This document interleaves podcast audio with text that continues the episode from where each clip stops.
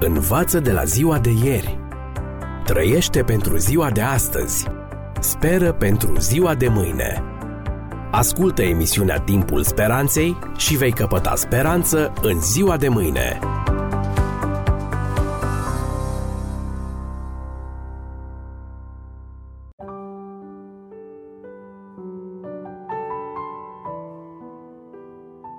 Stimați prieteni, bine v-am regăsit la o nouă ediție a ghidului radiofonic pentru supraviețuire în secolul 21 cu genericul Începe să trăiești.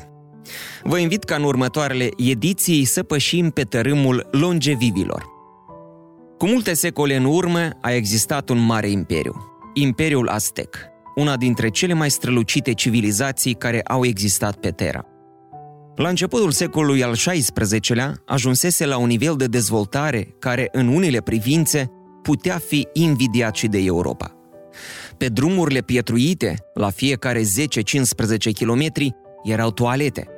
Curieri străbăteau regulat drumurile pentru informarea călătorilor și pentru monitorizarea ordinii. La fiecare 5 zile, cu regularitate, era târg.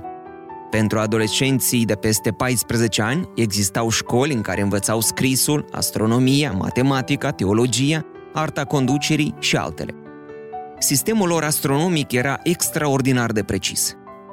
Capitala lor, Tenochtitlan, era construită ca o Veneție în mijlocul lacului Texcoco. În centru se ridica marele templu de 50 de metri înălțime.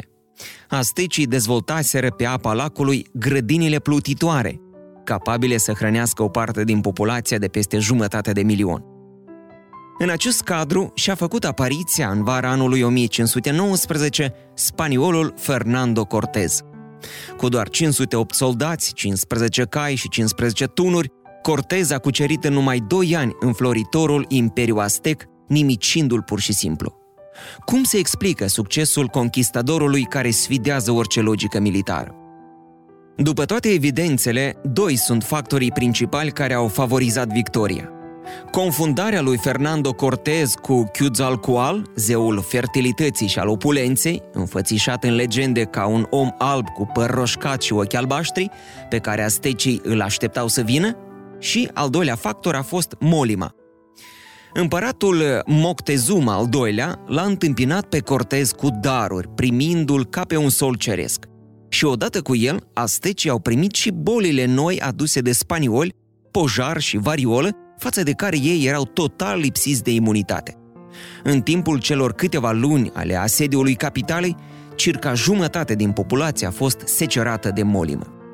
La 50 de ani după cucerirea Imperiului, din cele 15 milioane de locuitori, mai rămăseseră doar 2 milioane. Concluzia? Imperiul Aztec n-a fost cucerit, ci s-a prăbușit prin propria slăbiciune.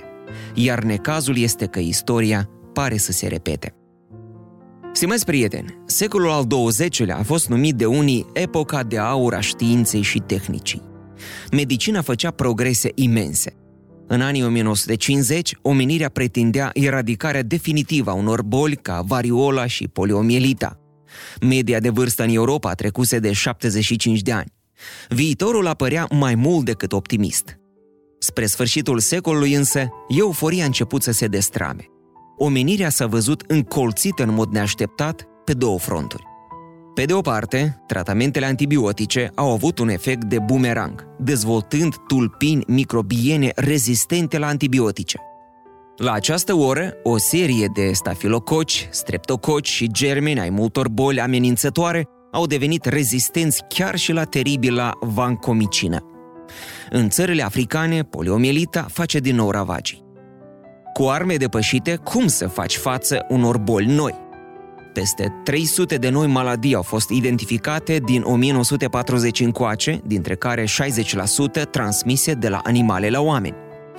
Dar, ca și când toate acestea n-ar fi fost de ajuns, stilul opulent de viață al societății de consum a generat o altă falangă de boli ale civilizației, al căror leac nu poate fi găsit în exteriorul omului. Este vorba de bolile cardiovasculare, diabet și cancer.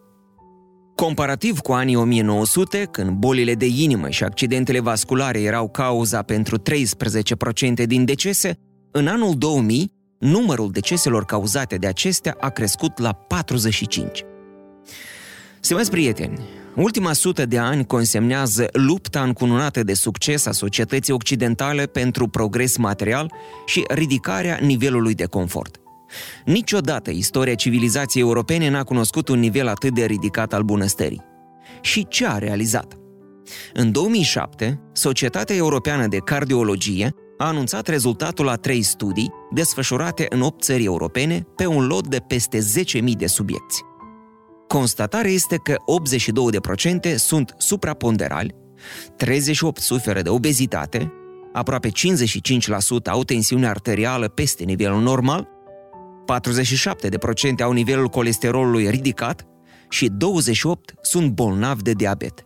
Este uluitor. Țările lumii bune au ajuns niște imense sanatorii s-a ajuns la inimaginabilă performanță ca 50% din totalul deceselor din Europa să fie cauzate de bolile cardiovasculare. Deși nimeni n-ar crede, România și Republica Moldova ocupă locuri de frunte.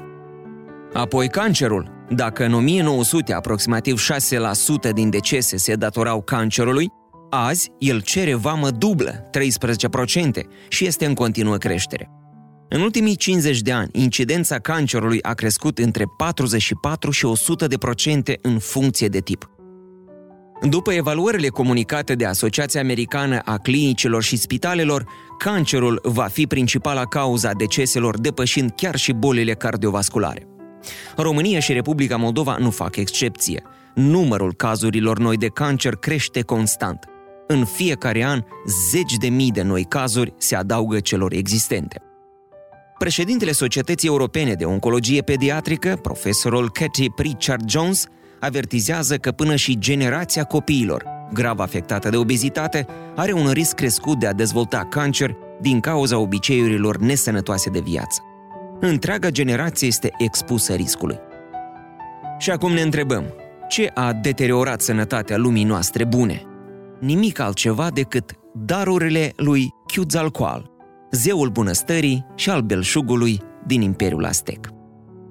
Pe de altă parte, japonezii care locuiesc la ei acasă, în arhipelagul Nippon, au o incidență de cancer cu 850% mai mică decât japonezii care trăiesc în afara habitatului originar și au adoptat între timp stilul de viață occidental.